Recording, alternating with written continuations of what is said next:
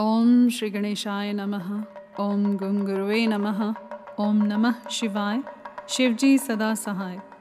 रुद्र संगीता पार्वती खंड, अध्याय चौंतीस, पैंतीस और छत्तीस। सप्त ऋषियों के समझाने तथा मेरु आदि के कहने से पत्नी सहित हिमवान का शिव के साथ अपनी पुत्री के विवाह का निश्चय करना तथा सप्त ऋषियों का शिव के पास जा उन्हें सब बात बताकर अपने धाम को जाना।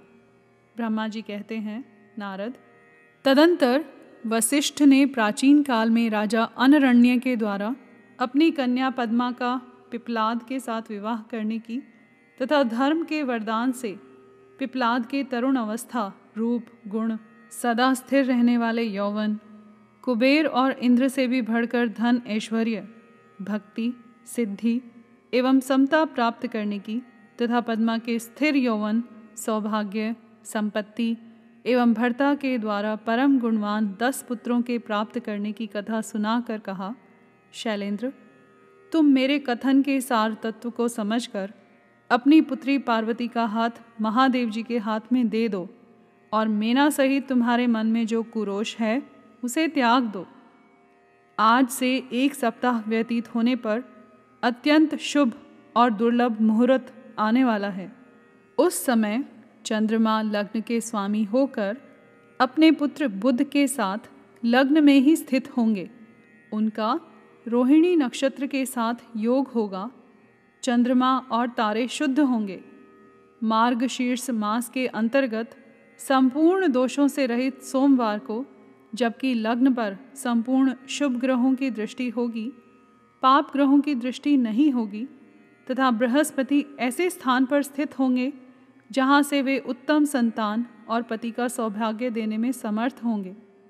ऐसे मुहूर्त में तुम अपनी कन्या मूल प्रकृति ईश्वरी जगदम्बा पार्वती को जगत पिता भगवान शिव के हाथ में देकर कृतार्थ हो जाओ। ऐसा कहकर ज्ञान शिरोमणि मुनिवर वशिष्ठ नाना प्रकार की लीला करने वाले भगवान शिव का स्मरण करके चुप हो गए।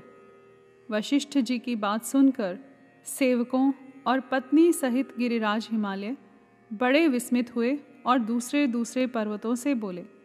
हिमालय ने कहा, गिरिराज मेरु सह्य गंधमादन, मंद्राचल, मैनाक और विंध्याचल आदि पर्वतेश्वरों, आप सब लोग मेरी बात सुने। वशिष्ठ जी ऐसी बात कह रहे हैं। अब मुझे क्या करना चाहिए? इस बात का विचार करना है। आप लोग अपने मन से सब बातों का निर्णय करके जैसा ठीक समझें, वैसा करें। हिमाचल की यह बात सुनकर सुमेरु आदि पर्वत भली भांति निर्णय करके उनसे प्रसन्नतापूर्वक बोले। पर्वतों ने कहा, महाभाग, इस समय विचार करने से क्या लाभ? जैसा ऋषि लोग कहते हैं, उसके अनुसार ही कार्य करना चाहिए। वास्तव में यह कन्या देवताओं का कार्य सिद्ध करने के लिए ही उत्पन्न हुई है। इसने शिव के लिए ही अवतार लिया है। इसलिए यह शिव को ही दी जानी चाहिए। यदि इसने रुद्रदेव की आराधना की है और रुद्र ने आकर इसके साथ वार्तालाप किया है तो इसका विवाह उन्हीं के साथ होना चाहिए। ब्रह्मा जी कहते हैं, नारद, उन मेरु आदि पर्वतों की यह बात सुनकर हिमाचल बड़े प्रसन्न हुए और गिरिजा भी मन ही मन हंसने लगी। अरुंधति ने भी अनेक कारण बताकर, नाना प्रकार की बातें सुनाकर और विविध प्रकार के इतिहासों का वर्णन करके मेना देवी को समझाया। तब शैल पत्नी मेनका सब कुछ समझ गई और प्रसन्नचित हो उन्होंने मुनियों को, अरुंधति जी को और हिमाचल को भी भोजन कराकर स्वयं भोजन किया। तदंतर ज्ञानी गिरिश्रेष्ठ हिमाचल ने उन मुनियों की भली भांति सेवा की। उनका मन प्रसन्न और सारा भ्रम दूर हो गया था। उन्होंने हाथ जोड़ प्रसन्नतापूर्वक उन महर्षियों से कहा, हिमालय बोले, महाभाग सप्त ऋषियों, आप लोग मेरी बात सुने। मेरा सारा संदेह दूर हो गया। मैंने शिव पार्वती के चरित्र सुन लिए। अब मेरा शरीर, मेरी पत्नी मेना, मेरे पुत्र पुत्री, रिद्धि सिद्धि तथा अन्य सारी वस्तुएँ भगवान शिव की ही हैं, दूसरे किसी की नहीं।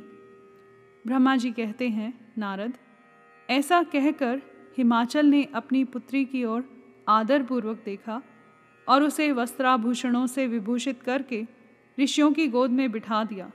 तत्पश्चात वे शैलराज पुनः प्रसन्न हो उन ऋषियों से बोले, यह भगवान रुद्र का भाग है, इसे मैं उन्हीं को दूँगा। ऐसा निश्चय कर लिया है। ऋषि बोले, गिरिराज, भगवान शंकर तुम्हारे याचक हैं। तुम स्वयं उनके दाता हो और पार्वती देवी भिक्षा हैं। इससे उत्तम और क्या हो सकता है? हिमाचल, तुम समस्त पर्वतों के राजा, सबसे श्रेष्ठ और धन्य हो। अतः तुम्हारे शिखरों की सामान्य गति है। तुम्हारे सभी शिखर सामान्य रूप से पवित्र एवं श्रेष्ठ हैं। ब्रह्मा जी कहते हैं, नारद, ऐसा कहकर निर्मल अंतकरण वाले उन मुनियों ने गिरिराज कुमारी पार्वती को हाथ से छूकर आशीर्वाद देते हुए कहा, शिवे, तुम भगवान शिव के लिए सुखदायिनी हो, तुम्हारा कल्याण होगा। जैसे शुक्ल पक्ष में चंद्रमा बढ़ते हैं, उसी प्रकार तुम्हारे गुणों की वृद्धि हो। ऐसा कहकर सब मुनियों ने गिरिराज को प्रसन्नतापूर्वक फल, फूल दे विवाह के पक्के होने का दृढ़ विश्वास कर लिया। उस समय परम सती सुमुखी अरुंधति ने प्रसन्नतापूर्वक भगवान शिव के गुणों का बखान करके मीना को लुभा लिया। तदंतर गिरिराज हिमवान ने परम उत्तम मांगलिक लोकाचार का आश्रय ले हल्दी और कुमकुम से अपनी दाढ़ी मूछ का मार्जन किया। तत्पश्चात चौथे दिन उत्तम लग्न का निश्चय करके परस्पर संतोष दे वे सप्त ऋषि भगवान शिव के पास चले गए। वहाँ जाकर शिव को नमस्कार और विविध सुक्तियों से उनका स्तवन करके वे वशिष्ठ आदि सब मुनि परमेश्वर शिव से बोले। ऋषियों ने कहा देव देव महादेव, परमेश्वर, महाप्रभु, आप प्रेम पूर्वक हमारी बात सुने। आपके इन सेवकों ने जो कार्य किया है, उसे जान लें। महेश्वर, हमने नाना प्रकार के सुंदर वचन और इतिहास सुनाकर गिरिराज और मेना को समझा दिया है। गिरिराज ने आपके लिए पार्वती का वागदान कर दिया है। अब इसमें कोई ननु नच नहीं है। अब आप अपने पार्षदों तथा देवताओं के साथ उनके यहाँ विवाह के लिए जाइए। महादेव, प्रभु, अब शीघ्र हिमाचल के घर पधारिए और वेदोक्त रीति के अनुसार पार्वती का अपने लिए पाणी ग्रहण कीजिए। सप्त ऋषियों का यह वचन सुनकर लोकाचार परायण महेश्वर, प्रसन्न चित्त हो हँसते हुए इस प्रकार बोले। महेश्वर ने कहा, महाभाग सप्त ऋषियों, विवाह को तो मैंने न कभी देखा है और न सुना ही है। तुम लोगों ने पहले जैसा देखा हो, उसके अनुसार विवाह की विशेष विधि का वर्णन करो। महेश्वर के उस लौकिक शुभ वचन को सुनकर वे ऋषि हँसते हुए देवादिदेव भगवान सदाशिव से बोले।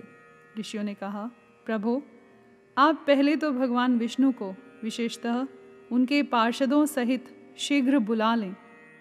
फिर पुत्रों सहित ब्रह्मा जी को, देवराज इंद्र को, समस्त ऋषियों को यक्ष, गंधर्व, किन्नर, सिद्ध विद्याधर और अप्सराओं को प्रसन्नतापूर्वक आमंत्रित करें। इनको तथा अन्य सब लोगों को यहाँ सादर बुलवा लें।